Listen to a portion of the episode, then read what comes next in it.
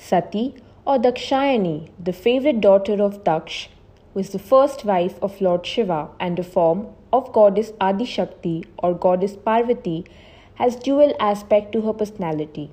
She was known to be extremely tempered but also gracious and compassionate. She resided in Mount Kailash and was the daughter of Daksh and Prasuti. She was beautiful, graceful, and often dressed up in red and was decked up with jewelry. Sati, along with Parvati, are the goddesses who got Lord Shiva involved in Sansara, the material world.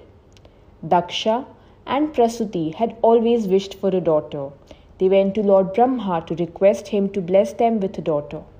Lord Brahma said to them that they should pray to goddess Adi Parashakti and please her to be the parents of a daughter.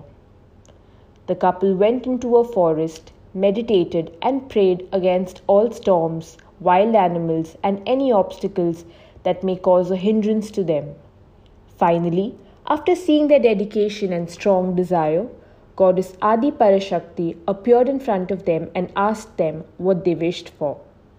They replied back to her with the demand of a daughter. The goddess agreed to their wishes and told them that she herself would come to them in the form of their daughter. She, however, warned them that if she was ever insulted, she would leave this form, abandon everyone, and return to her original form. They agreed to her clauses and welcomed their daughter. Sati, also known as Dakshakanya, was very fond of Lord Shiva from her childhood. She used to love listening to stories of Lord Shiva from Narad. Her liking continued to grow with age. Her grandfather, Lord Brahma, had set her destiny in such a way that she was to marry Lord Shiva when the time came. Sati realized that if she had to win over Lord Shiva, she would have to work hard for it. She decided to leave her comfortable life and started her journey towards hardships and struggle.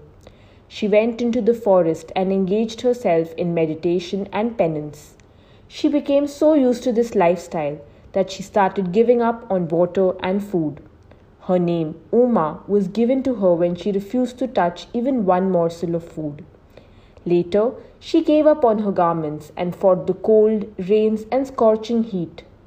She continued to meditate and remember Lord Shiva. This is how she got her name Aparna. Lord Shiva was very impressed with this dedication and decided to pay her a visit. She convinced him to take her as his wife. She went back to the palace and waited patiently for Shiva to come and marry her. Her father, King Daksh, was not very happy with this arrangement. He was an ardent follower of Vishnu and he thought less of Lord Shiva.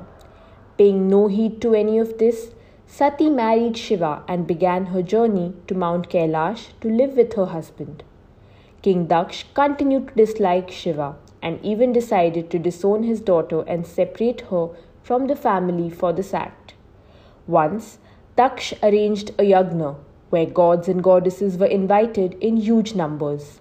Sati and Shiva were, however, not sent an invitation to be a part of this yagna. Sati wished to attend it and begged Shiva to take her. Lord Shiva did not wish to participate in it and simply asked her not to go as well. He knew that King Daksh would not treat them with respect if they were uninvited. Sati, however, decided to go on her own. Daksh was taken aback by Sati's presence and started insulting her and her husband, Lord Shiva, while attending the yagna. He insulted her in front of every god and goddess present there. Sati reminded Daksh of her warning and took her original form of Adi Parashakti. She told them that if they ever insult her, she would return to her original form and abandon them all. She rushed towards the burning fire and jumped in it, sacrificing her human body. When Lord Shiva came to know of this, he turned furious and started destroying every creature he saw. He turned mad with rage.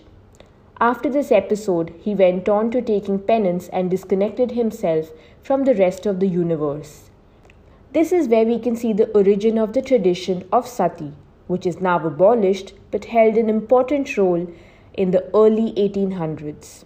Goddess Sati is the true form of love, devotion, and passion for her husband.